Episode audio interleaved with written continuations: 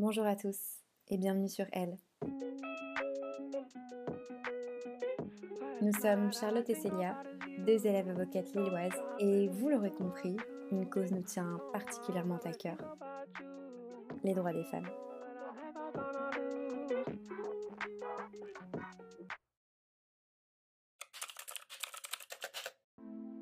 Pour ce deuxième épisode, c'est Claire du compte Instagram Guerrière parmi les autres qui a eu la gentillesse et le courage de se confier à nous.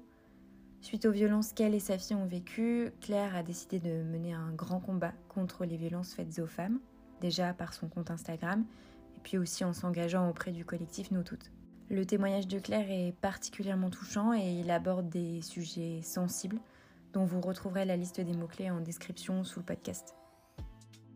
Je m'appelle euh, Claire, j'ai 36 ans. Je suis ancienne victime de violences euh, au sein du couple à deux reprises dans ma vie. Donc une fois quand j'étais adolescente de mes 15 à mes 20 ans et plus tard avec le père de mon enfant de mes 28 à mes 35 ans environ. Et je suis devenue par la force des choses militante féministe notamment avec mon, compte Instagram. Alors Claire, ce compte Instagram, c'est bien Guerrière parmi les autres. C'est un compte que tu as créé euh, dans le courant de l'année 2019, pendant que tu subissais donc ces violences conjugales, mais aussi pendant que tu assistais à d'autres formes de violences au sein de ta famille, en l'occurrence sur ta fille. Est-ce que tu peux nous raconter, en tout cas de la manière dont tu le souhaites, euh, ce que tu as vécu et les faits qui t'ont poussé à créer ce compte?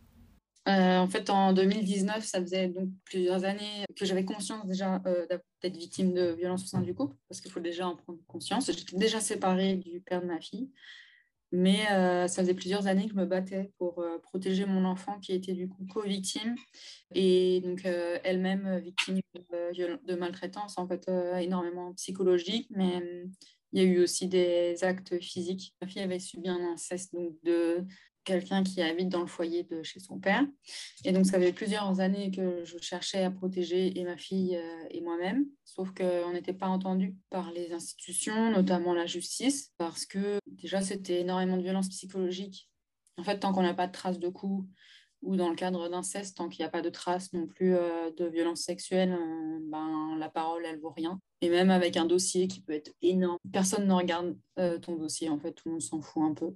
En 2019, j'étais en pleine procédure. Bah, j'avais ce besoin de parler et d'être écoutée et entendue. Et en fait, en 2019, il y a eu sur les réseaux sociaux, il me semble hein, euh, que c'est cette année-là qu'il y a eu un mouvement avec euh, pas mal de femmes qui ont créé des comptes pour dénoncer ce qu'elles vivaient. Je pense notamment à Laura Rapp et Fanny qui dénonçaient donc les violences euh, conjugales et les violences sur leur enfant. Et donc, j'ai fait pareil. Je me suis dit que ça me ferait du bien de parler.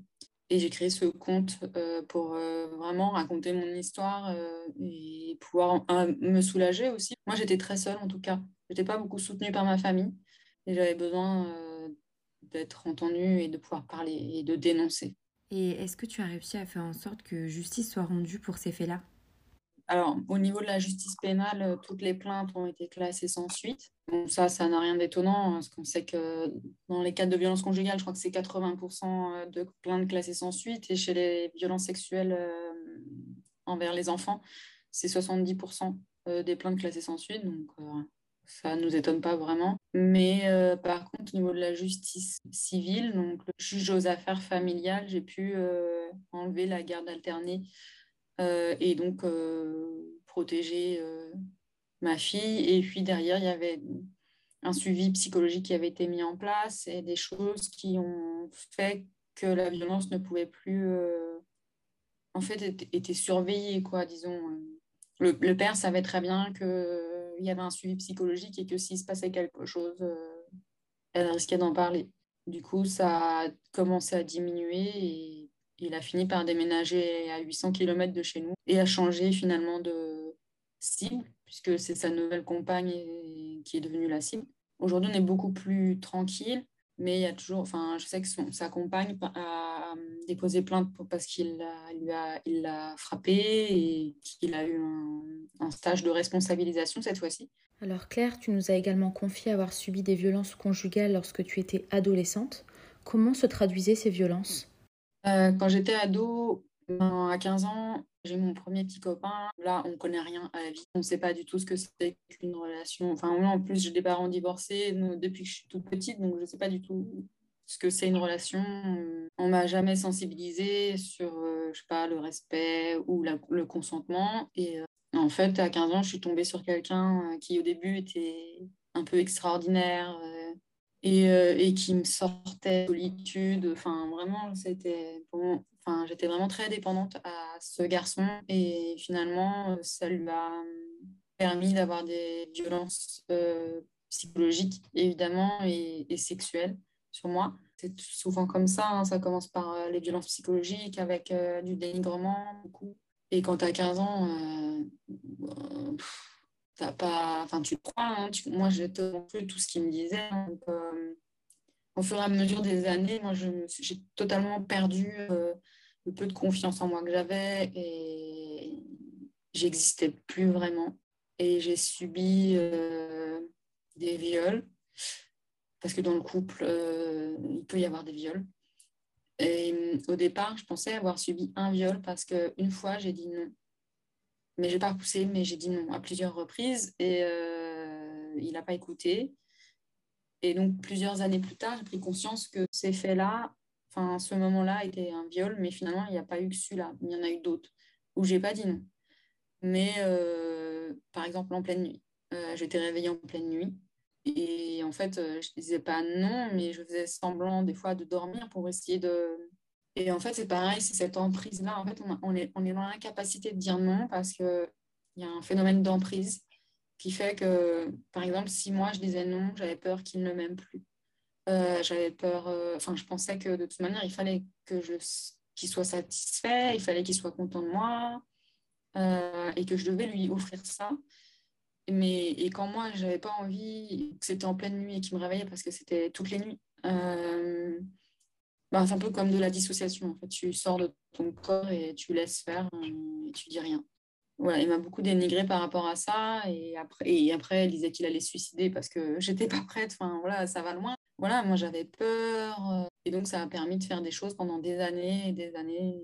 Ça a 28 ans que j'ai pris conscience de ce qui s'est passé. Parce que j'ai accouché, qu'il y a des choses qui sont remontées, j'ai fait un travail. C'est là aussi où on voit l'importance du féminisme, parce que finalement, quand on est dans le, militantisme, on se rend compte euh, du consentement. C'est une notion qui n'est pas évidente. Et finalement, ça permet de prendre conscience de plein de choses dans son vécu. Est-ce que tu as réussi à faire en sorte que justice soit rendue pour ces faits moins récents?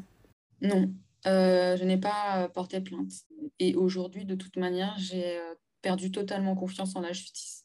Je sais très bien que si je portais plainte, il ne se passerait rien. Ça veut dire aussi que lui serait convoqué et que je lui je serais rappelé à sa mémoire. et je ne veux pas qu'il qu'il pense que j'existe encore. Aujourd'hui, par exemple, je suis incapable de prononcer son prénom. Euh, il a un petit surnom, mais je ne prononce jamais son prénom. Enfin. Je peux pas. La seule chose, c'est que je me dis que peut-être qu'il y a d'autres victimes c'est ça qui me perturbe un peu parce que je me dis que j'ai pas envie qu'il fasse ça à d'autres. Je me bats déjà beaucoup pour ma fille et j'ai pas la force euh, de porter plainte pour euh, ces faits-là où il n'y a aucune preuve, ce sera que ma parole. Et c'est vraiment juste sur la protection des possibles futures victimes ou victimes. Mais c'est tout et bon, je n'ai pas la force de me battre pour ça. Tu nous as déjà donné plusieurs éléments de réponse, mais finalement, quel est aujourd'hui ton regard sur la justice en ce qui concerne notamment les violences conjugales? J'ai plus du tout confiance en la justice je y a un vrai problème euh, de prise en charge. Ça commence dès la police. Euh, moi, été prise en charge par un officier de la brigade des mineurs qui, m'a vraiment euh, descendu. moi, quand je suis ressortie la première fois, quand j'ai voulu déposer les mains courantes, je suis ressortie du commissariat en pleurs. C'était fin 2019. Et donc, j'avais quand même un bagage derrière moi avec un suivi d'une association. Mais vraiment, je me suis dit, euh, limite, tu as envie de te suicider quand tu sors de là. Quoi. Tu te dis, euh, en fait, que tu sers à rien, que tu es nul, que tout est de ta faute. Il m'a dit, est-ce que vous êtes suivi? Je lui dis, bah oui, je suis suivi par un psychologue. Il me dit, non, non, c'est un psychiatre qu'il faut aller voir, madame. donc, c'est moi qui suis folle. Après, il a rapporté à l'enquêtrice sociale euh, que je m'inquiétais plus de la garde de mon enfant que des faits euh, d'inceste. moi, je m'en souviens aussi, quand je suis arrivée dans son bureau, il était au téléphone avec sa femme et disait Oui, oui, je vais chercher le petit à la sortie, t'inquiète pas. Et en fait, euh, j'ai regardé l'heure, il me restait une demi-heure, en gros. Donc, je me suis dit Ok, en une demi-heure, tu dois raconter toutes les violences que tu subis depuis des années. déjà que c'est difficile parce qu'on ne croit pas. Donc, il n'a rien regardé de mes papiers. Après, euh, j'ai appris, euh, ils ont classé sans suite ma plainte alors qu'il n'avait pas encore été convoqué. Il a été convoqué après classement sans suite. Et le policier lui aurait dit, donc à mon agresseur, donc le père de ma fille, euh, que de toute manière, il était convoqué, mais que c'était juste pour la bonne forme, parce que ce serait classé sans suite. Voilà. Donc, sur les faits d'inceste, bon, bah, sais pas quoi dire, en fait, parce qu'il n'y a rien. Enfin, c'est euh, l'enquête. Euh, ils, ont, ils ont interrogé quelques personnes, ils n'ont pas cherché plus loin. Hop, euh, c'est classé sans suite. Voilà, on arrête là. ma fille de 5 ans retourne chez son présumé agresseur, ça dérange personne. on me dit, bah, saisissez le JAF, ok, mais le JAF, même en urgence, c'est trois mois d'attente. En trois mois, tu laisses ton enfant à côté d'un potentiel agresseur. Il n'y a pas de principe de précaution. mais au-delà de mon manque de confiance en la justice, c'est quand même grâce à la justice que j'ai réussi à me protéger. Parce que finalement, après, quand tu as un jugement, c'est ce qui te permet d'avoir des droits. Et moi, j'ai eu la chance quand même euh, qu'on m'enlève la garde alternée parce qu'on a reconnu euh, qu'il y avait un danger pour ma fille. Donc, euh, c'est quand même la justice qui nous a sortis de là. Mais ça a été un combat pendant des années et beaucoup d'argent aussi. Toutes mes économies sont passées, j'ai plus rien, j'ai même fait un crédit la dernière audience, en fait, pour l'avocat. Puisque derrière, il y a aussi les suivis psychologiques, euh, euh, l'ostéopathe, enfin, tout ce qui est aussi médecine, euh, parce qu'on a des maux du corps hein, aussi, donc il faut aussi traiter ça, et c'est beaucoup d'argent. Voilà, donc je n'ai pas confiance en la justice, mais on a besoin de la justice pour se protéger. Et euh, tu parlais euh, tout à l'heure du classement sans suite de tes plaintes pour violence conjugale. Est-ce que euh, tu as des idées concrètes à proposer pour améliorer justement le chemin, le parcours judiciaire de ces plaintes? Bah, Je pense que c'est un ensemble, même par rapport à la plainte de ma fille, en fait c'est un ensemble. Pour moi, il faut une juridiction spécialisée, un peu comme en Espagne, avec vraiment une communication entre le la police euh, et la justice et les magistrats, une communication entre la justice pénale et la justice civile. Il faut vraiment une prise en charge qui soit globale au niveau des procédures. Je pense vraiment qu'une juridiction spécialisée, ce serait la clé pour euh, vraiment qu'on fasse, enfin qu'on avance beaucoup plus vite. Parce qu'aujourd'hui, il y a des petites mesures qui sont là à droite à gauche, mais c'est vraiment pas assez. Et on le voit parce que ça continue et et il y a, enfin, par exemple, dernièrement, il y a le hashtag double peine. Euh, enfin, tout le monde dénonce, euh, mais derrière, c'est pas assez. Il faut aller beaucoup plus loin dans la prise en charge euh, judiciaire des violences au sein du couple. Alors c'est vrai qu'en France, il existe déjà quelques outils. Je pense notamment au téléphone grave danger, qui est un dispositif de protection qui peut être délivré sur demande aux victimes de violences conjugales. Il est de plus en plus déployé dans les barreaux français, mais il est aussi très critiqué. Qu'est-ce que toi tu en penses?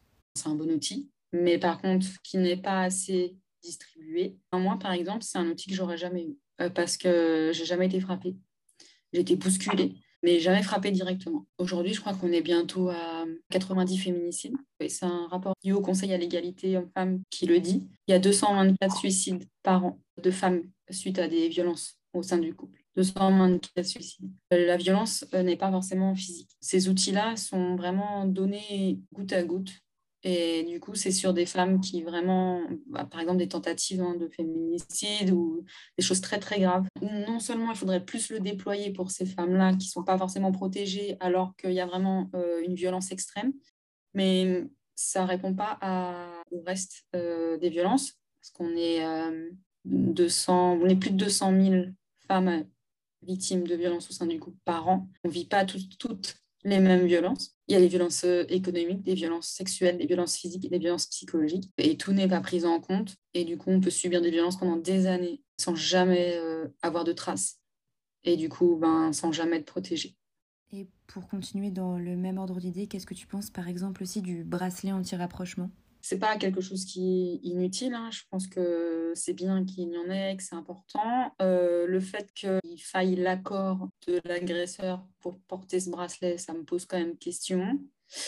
C'est sur des violences qui sont extrêmement graves. C'est déjà peu distribué chez des femmes qui vivent vraiment des, des violences euh, physiques graves ou des tentatives de féminicide avec des menaces, mais c'est pas non plus quelque chose qui va concerner les femmes qui vivent des violences depuis des années. Voilà, en fait, ces, outils-là, euh, ils concernent très peu de femmes, ils sont très peu déployés et ils protègent pas euh, toutes les femmes.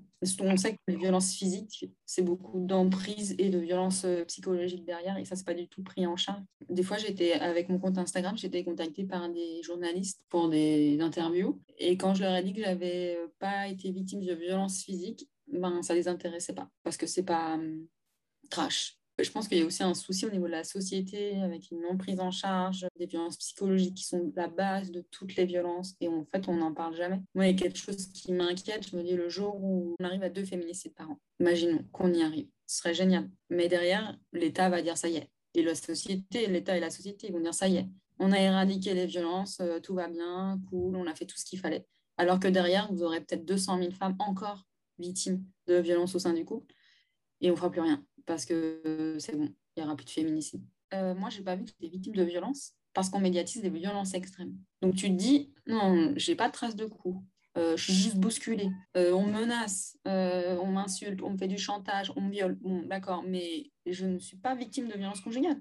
J'ai pas de traces de coups, j'ai pas de bleu. Et ça, c'est pareil. cette problématique, elle est importante, je trouve, dans les médias et dans la société. C'est qu'à force de médiatiser des choses qui sont extrêmement graves, ben, les gens ne prennent pas conscience d'où commence la violence, où elle se situe. moi, ma fille a été victime d'une scène traumatisante à la kermesse de l'école par son père, qui l'a bousculée, qui l'a jetée contre le grillage, qui l'a arrachée de mes bras. Le policier a répondu Il a tapé votre fille? Non. Alors, ce n'est pas de la violence. Ben, voilà. Que finalement, on ne se rend pas compte d'où commence la violence. Et quand on agit, il est trop tard. Dans la continuité de ton combat personnel, tu fais aussi partie du mouvement Nous Toutes qui lutte contre les violences sexistes et sexuelles. Alors est-ce que tu pourrais présenter en quelques mots, pour ceux qui ne connaîtraient pas, les actions menées au quotidien par ce collectif?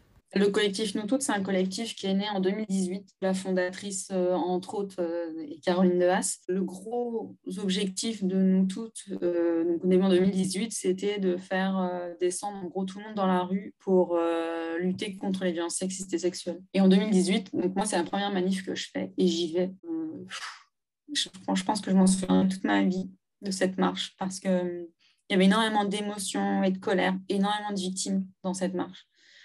Euh, on a marché toutes euh, côte à côte, euh, on a hurlé, on a dénoncé. Enfin, c'était, moi, j'ai pleuré, crié. C'était, c'est la première fois de ma vie que je pouvais exprimer ma colère parce qu'à chaque fois, on nous dit il faut pas exprimer ta colère parce qu'au niveau de la justice, quand tu as un enfant, enfin, la mère, il faut qu'elle soit parfaite. Si tu te montres en colère, tu vas être considérée comme une mère pas équilibré. Et là, tu risques euh, du coup de ne pas pouvoir protéger ton enfant. Donc, tu fais toujours attention à tout ce que tu fais. Tu te mets jamais en colère. Tu ne peux jamais te mettre en colère contre l'agresseur parce que sinon, c'est toi qu'on va dire, bah, tu as un problème. Et du coup, cette manif, hein, moi, j'ai enfin pu me mettre en colère et c'était normal et c'était génial. Et c'est pour ça qu'après, euh, j'ai commencé à m'engager avec nous toutes et à distribuer des flyers, euh, à faire des, des, pochoirs au sol à sensibiliser, à distribuer des violentomètres. Et le but, c'était vraiment de sensibiliser les personnes autour de toi et de les amener à la marche, les sensibiliser sur cette cause pour leur faire prendre conscience euh, que les violences sexistes et sexuelles sont une réalité et qu'elles sont graves et qu'il faut faire quelque chose. Et en même temps, les amener à la marche pour faire bouger le gouvernement euh, et leur montrer qu'en fait, c'est vraiment un sujet euh, dont il faut s'emparer. Euh. Et donc en 2019, on était 100 000, donc on était le double de 2018, c'était une marche aussi. Et donc moi, je me suis beaucoup plus engagée avec ce collectif-là, parce que déjà, c'est un collectif qui est euh, intersectionnel, c'est-à-dire qui regroupe en fait euh, toutes les violences. C'est un collectif aussi qui lutte contre les violences aux femmes et aux enfants. Ça me portait à cœur aussi de défendre les enfants. Et c'est un collectif qui est très bienveillant. Quand on a des réunions, souvent, c'est toujours bienveillant. Et moi, j'ai vraiment trouvé ma place dans ce collectif. Il euh, n'y a pas de pression. On est là pour militer. Il y, a une écoute, euh, un espace de parole euh, très bienveillant. Et le mouvement Nous Toutes a beaucoup pris de l'ampleur. C'est pendant le confinement, on a fait beaucoup de formations. On a formé plus de 100 000 personnes en France. Et il y a une vraie sensibilisation. Voilà, il y a le MeToo Inceste aussi qui a été lancé par nous toutes. Là, dernièrement, il y a le hashtag. Alors, il n'y a pas que nous toutes, c'est toujours un, rassemblement d'associations, mais il y a aussi le hashtag double peine. Euh, voilà, nous toutes lancent comme ça aussi des, enfin, des dénonciations collectives en France et on arrive à faire avancer les choses. Il y a le 3919 aussi qui est devait être. Euh, il y a eu un appel d'offres euh, qui de, et de l'État et nous toutes s'est battues pour dire non, le 3919, il doit rester euh, géré par une association, Solidarité Femmes, subventionnée par l'État, on doit continuer comme ça. Après, il y a eu l'ouverture 24 heures sur 24, 7 jours sur 7. Enfin, il y a plein de combats comme ça à mener. Et donc là, on prépare la marche du 20 novembre. Comme tu l'as dit, le collectif Nous Toutes, il est très présent sur les réseaux sociaux toi aussi via ton compte Guerrière parmi les autres. Alors justement, que penses-tu du rôle joué par les réseaux sociaux au sujet des violences faites aux femmes? Les réseaux sociaux, c'est euh, l'outil de, communication le plus important, le plus efficace aujourd'hui. La communauté, euh, nous tous, c'est la plus grosse communauté euh, féministe de France. On communique énormément via les réseaux sociaux. On arrive à rassembler beaucoup de monde. Ça permet de toucher l'opinion publique. Pendant le confinement, on a réussi à former euh, énormément de monde euh, au travers des réseaux sociaux. Enfin, c'est aussi pour ça qu'il y a vraiment plein de choses euh, qui ressortent au-delà des violences sexistes et sexuelles. Hein. On parle beaucoup aussi d'écologie, de l'économie. En fait, on a beaucoup plus connaissance et collectivement, on peut beaucoup plus faire des choses grâce aux réseaux sociaux. C'est comme ça qu'on prend connaissance des histoires, des témoignages, des femmes qui dénoncent et créer un mouvement. pour moi, les réseaux sont essentiels. Mais il y a aussi le backlash et le, par exemple le cyberharcèlement qui est très présent, une nouvelle violence euh, malheureusement à, vivre et à combattre. Donc euh, c'est pas toujours euh, facile et évident, mais on peut pas s'en passer, c'est clair. Alors Claire, tu nous le disais, initialement ta fille était encore en résidence alternée entre le domicile de son père et le tien, et tu t'es battue pour que cela cesse. Et d'une manière générale, aujourd'hui, c'est vrai qu'il existe un débat juridique et politique sur le fait de savoir si on doit ou non retirer automatiquement euh, l'autorité parentale aux parents qui auraient euh, tué ou tenté de tuer l'autre parent du couple, ou en tout cas aux parents euh, auteurs de violences conjugales. Quel est ton avis sur la question?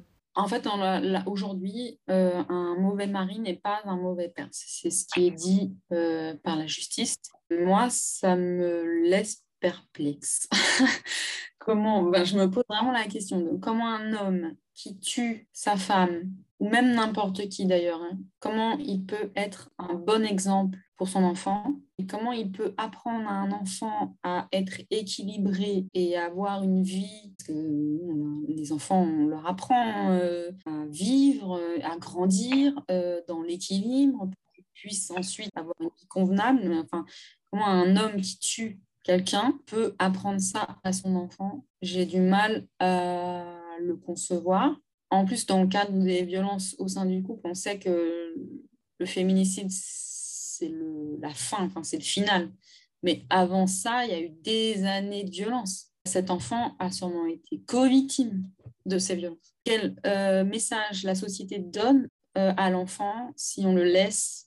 Je sais qu'en prison, parfois, euh, quand les pères ils ont encore l'autorité parentale, ils sont en prison, ils ont encore le choix de dire non, je ne veux pas que mon enfant soit suivi par un psychologue voilà, par exemple. Donc ça, c'est inadmissible. Aujourd'hui encore, on en est là. Enfin, évidemment qu'on enlève l'autorité parentale. Mais je pense même euh, au-delà de la tentative du féminicide, euh, la France a énormément de mal à toucher à l'autorité parentale parce que c'est les droits du père et les droits de la mère.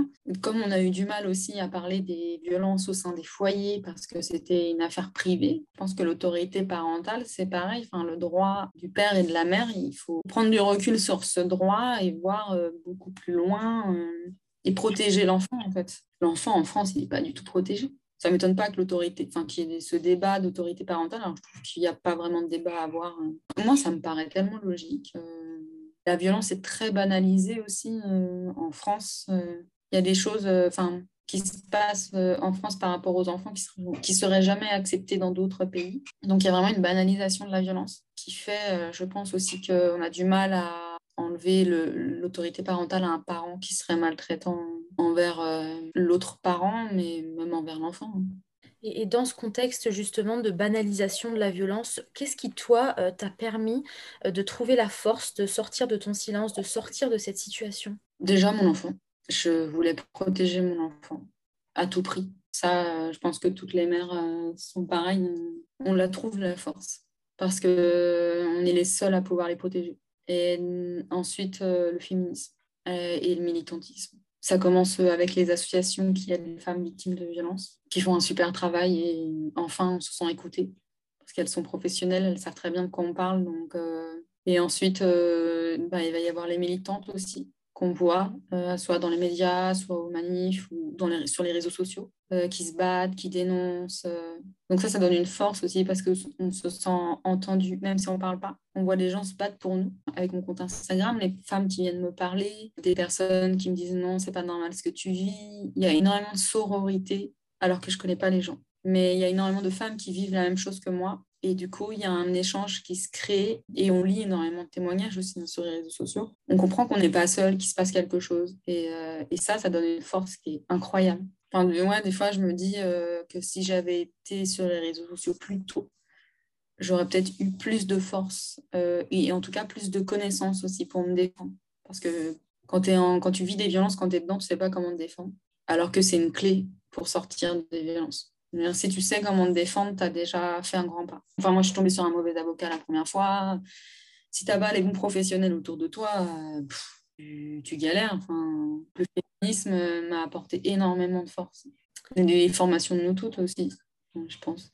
Par exemple, il y a des formations aussi qui peuvent te faire prendre conscience de plein de choses, de la loi, du continuum des violences. tout ça, ça t'apporte plein de choses et ça te donne de la force.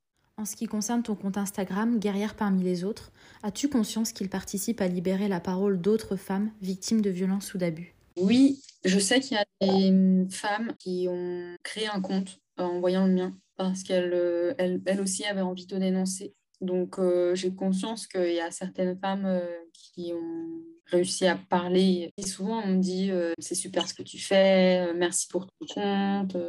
Mais je me rends pas bien compte quand même j'ai du mal à me dire que moi, en dénonçant et en parlant de mes violences, j'aide les gens. Même si je le conçois, euh, mais j'ai du mal à le ressentir à l'intérieur, de me dire que je suis capable, en fait, que ouais, ça, que je suis capable, moi, d'aider les gens, alors que j'avais du mal à m'en sortir moi-même. Mais il y a des femmes qui sont venues me parler, qui m'ont beaucoup touchée. Donc on voit quand même qu'il y a quelque chose qui se passe derrière.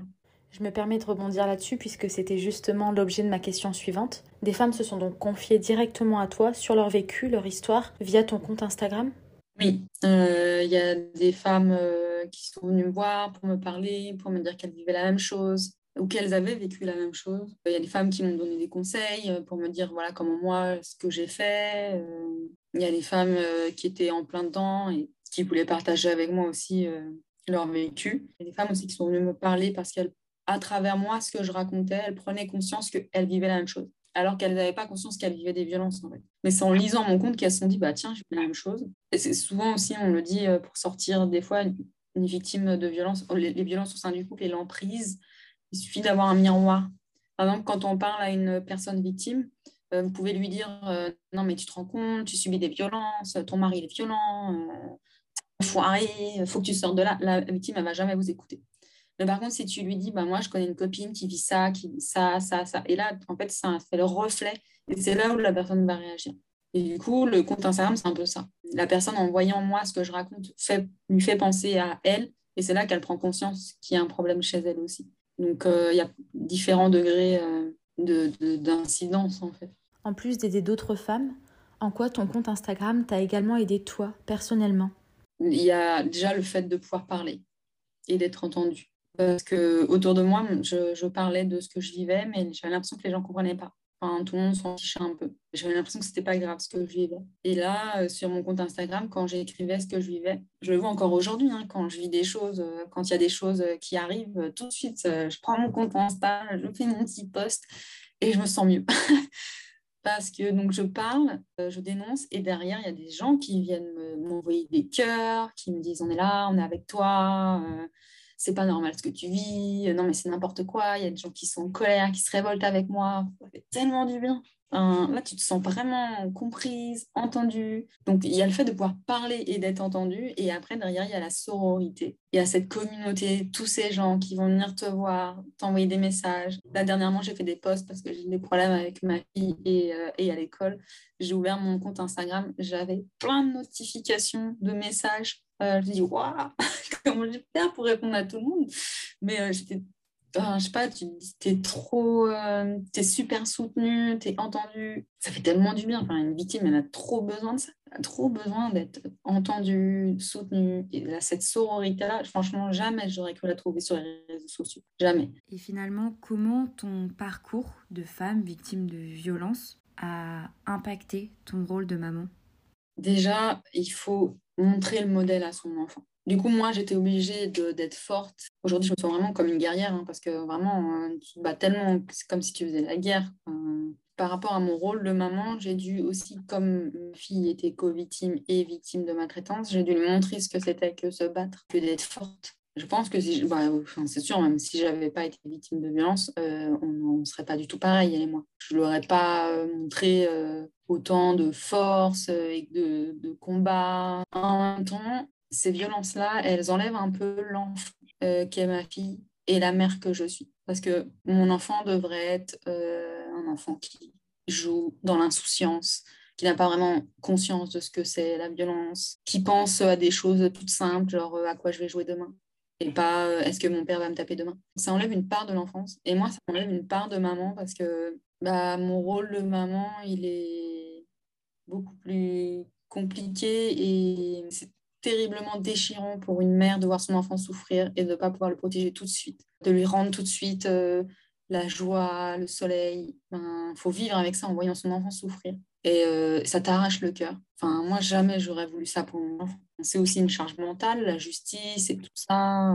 Pour moi, il m'a enlevé aussi une part de maternité de, maman.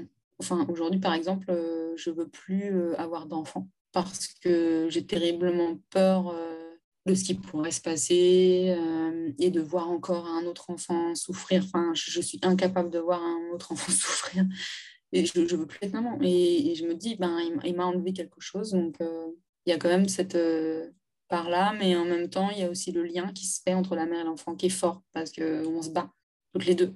Je voulais pas que mon enfant soit une future victime, hein, parce qu'on sait que les enfants qui sont victimes de violence dans leur enfance peuvent être victimes quand ils sont adultes.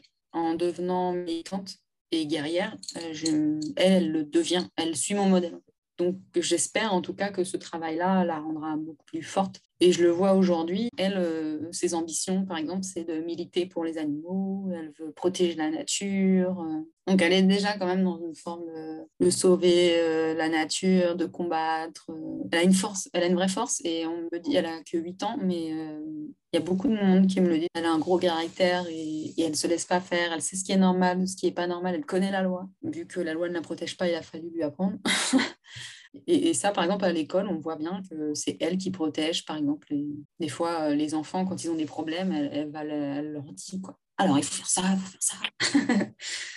elle a vraiment une force de caractère, quoi, Et aujourd'hui, quel message tu souhaiterais délivrer à des femmes qui peut-être t'écoutent actuellement et sont sous emprise physique ou psychologique, ou les deux d'ailleurs, au sein de leur couple?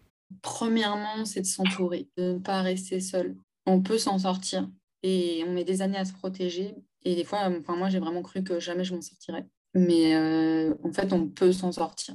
C'est vraiment, c'est une vérité, on peut le faire. Mais il faut s'entourer. Il faut s'entourer des bonnes personnes. Et souvent, on croit qu'on, quand on est dans les violences, on pense qu'on est nul, euh, qu'on est incapable de se défendre, qu'on n'arrivera jamais à rien. Ça, c'est l'agresseur hein, qui nous a mis ça dans la tête, mais aussi on veut protéger la personne qui nous violente parce qu'on est protectrice et on pardonne, on a beaucoup d'empathie. Mais la, première personne qu'il faut aimer, c'est soi-même. C'est important. Et il faut s'entourer de professionnels. On a quand même des associations en France euh, qui sont bien, euh, qui font un super boulot. Euh, on peut avoir des amis, la famille, on peut appeler. Hein. il y a des, le 3919 par exemple. Euh, pour les enfants, il y a le 119. Il y a des plateformes. On peut communiquer avec la police anonymement sans qu'il se passe rien derrière. On peut parler à ses commerçants. Euh, on peut parler au collectif Une Toute. Il y a des médecins, les médecins, les psychologues. il faut s'entourer euh, des bonnes personnes. Des fois, on va vers des professionnels et on ne se sent pas bien compris ou pas bien entendu. Bah, faut lâcher l'affaire. Il y a des professionnels qui sont pas bien, ça c'est clair. Il y en a qui comprennent pas, qui sont pas formés. Euh, ou qui sont pas de confiance et il faut aussi savoir s'écouter. Si on n'est pas bien à l'aise avec euh, la personne vers qui on a été, c'est pas grave, on change. À force de bien de s'entourer et de sélectionner les personnes, qu'on finit par savoir ce qui est bien ou pas pour nous. Et après, on est entouré des bonnes personnes et des bons professionnels. Quand on veut sortir des violences euh, et qu'on commence à aller vers des professionnels, il faut bien avoir conscience qu'il faut s'entourer des bons professionnels. Parce que des fois, on est très mal euh, entouré, les avocats ou les psychologues ou les médecins, et ça nous fait perdre énormément de temps pour protéger soit nous-mêmes, soit nos enfants. Donc, il faut toujours être entouré des bonnes personnes. C'est très important. Et alors, il y a beaucoup de bouche à oreille, euh, on peut demander aux assos. Euh. Enfin, moi, j'avais cherché mon avocat sur Internet. Aujourd'hui, je le regrette beaucoup. Est-ce qu'il y a des femmes en particulier que tu admires ou qui t'inspirent? Oui. J'admire beaucoup euh, Sophia, des Femmes, parce que c'est une femme qui milite pour les mamans beaucoup. Et c'est une personne qui, dans sa présence, a beaucoup de détermination. En fait, elle a énormément de force, cette femme, et de détermination. Et quand tu vois, enfin, elle le fait avec le cœur, en fait, tu le sens, hein, quand elle milite avec le cœur. Et moi, au début, quand j'ai commencé à la connaître, je la connaissais pas du tout, mais elle m'apportait de la force. C'est grâce aussi à sa force que moi, j'ai pu me dire, euh, tu peux le faire, tu peux le faire, tu peux le faire. Maintenant, je la vois des fois en, manif et, et je, je la remercierai jamais assez pour tout ce qu'elle fait pour les femmes. Je sais que, par exemple, les femmes sont très critiquées sur certains sujets et que je ne suis pas non plus d'accord avec euh, tous les sujets, mais ce n'est pas l'important. Je pense vraiment que voilà, Sophia est une très belle personne. Elle m'inspire beaucoup. Et sinon, évidemment, il y a Caroline de Haas, qui est une personne très bienveillante et très intelligente, qui a toujours les bonnes paroles. Tout ce qu'elle fait, elle le fait bénévolement euh, à côté de son boulot. Euh. Et ces femmes puissantes, c'est aussi des femmes qui ont qui sont victimes de cyberharcèlement, euh, souvent. Et je les trouve d'autant plus forts parce que moi, je sais que je pense que je ne sais pas si j'arriverai à vivre ça. Mais elles continuent à se battre, en fait, elles ne lâchent pas. Et elles ne lâchent pas pour toutes les femmes, en fait. J'admire beaucoup. Et selon toi, qu'est-ce qui fait la force d'une femme? Je pense qu'il y a deux choses. Il y a ce que je parlais tout à l'heure, l'amour de soi. La flamme à l'intérieur, cette, cette, petite flamme-là euh, qui est énorme, surtout dans un monde de domination et euh, de se sentir capable de faire les choses, pas genre le syndrome de l'imposteur. Pour toujours avoir confiance en soi, je suis là parce que je peux le faire et personne ne me délogera. Enfin, ouais, c'est cet amour de soi qui est hyper important. Et, euh, et je pense aussi euh, la sororité, parce que quand les femmes s'unissent, c'est puissant, très puissant, et c'est beau, et ça fait du bien. Alors à côté du droit des femmes, y a-t-il d'autres causes qui te tiennent à cœur? Il y a le droit des enfants. qui est aussi un sujet dont on ne parle pas énormément. Enfin, ça commence là, mais euh, les enfants sont un côté, disons, de la population qui est très euh, abandonné. On, milite beaucoup pour le droit des femmes parce qu'il y a énormément de, de violence, mais chez les enfants, c'est encore pire. C'est très invisibilisé, c'est en quantité beaucoup plus importante, euh, c'est pas du tout pris en charge. Moi, j'ai fait des manifs pour les enfants, on était 10. C'était une manif contre l'inceste. 10, et bah, j'avais mal au cœur. Euh, il y avait plein de manifs ce jour-là. Il y avait des gens qui se battaient. Euh, il y avait une manif de la gauche, une manif pour légaliser le cannabis, des trucs comme ça. Et nous, on était là pour l'inceste et il y avait 10 personnes. Quand ça m'a brisé le cœur, je me suis dit, il n'y a personne. Euh. Et les manifs pour enfants, il n'y a jamais personne parce que tout le monde s'en fout. Très dur parce que les enfants souffrent énormément. Et je pense aussi que c'est pour ça qu'on a autant de violence dans notre société parce que les enfants ne sont pas pris en charge. Et plus tard, ça donne ça. Donc, il faut traiter la base et elle n'est pas du tout. Je suis en train de, de, de créer des actions pour le droit les droits des enfants. J'ai énormément de mal à trouver des militants. Et même chez les militantes féministes, euh, il y a des choses qui ne sont pas du tout connues euh, sur les violences faites aux enfants euh, et normalement le, phénomène de SAP, ben, ce n'est pas du tout connu. alors qu'on est, des, enfin, on est des militantes féministes, donc on connaît beaucoup de choses. Malheureusement, cette interview touche déjà à sa fin. Quel est ton mot de la fin, Claire? Merci pour tout. Bravo pour ce que vous faites. Il y a quelque chose qui se passe. Il y a beaucoup d'initiatives qui sont prises. Il y a un mouvement en France pour les, pour, pour les femmes. Et euh, j'ai espoir euh, qu'on va évoluer beaucoup plus rapidement. J'espère qu'on lâchera pas. Mon mot de la fin, vraiment, je pense, ça va être de remercier toutes les femmes, toutes, euh, toutes celles qui s'engagent, toutes celles qui se battent, toutes celles qui sont dans les violences, euh, toutes les femmes. Euh, ouais. Merci à toutes les femmes parce que on a beaucoup de courage. En tout cas, merci beaucoup Claire pour ton témoignage très touchant, très poignant, très engagé. Merci pour tes, super belles paroles. Euh, on est sûr que ça pourra donner confiance à d'autres femmes aussi. Et merci, merci pour tout ce que tu fais à travers ton compte Instagram, pour tout ce que tu fais également à travers le collectif Nous Toutes. On a besoin de femmes comme toi. Ouais, merci. Enfin, voilà, votre engagement euh, et le fait que vous soyez dans la justice et dans votre futur, ça me donne beaucoup d'espoir. Je pense qu'il y a vraiment quelque chose qui va se créer. Donc, euh, bravo.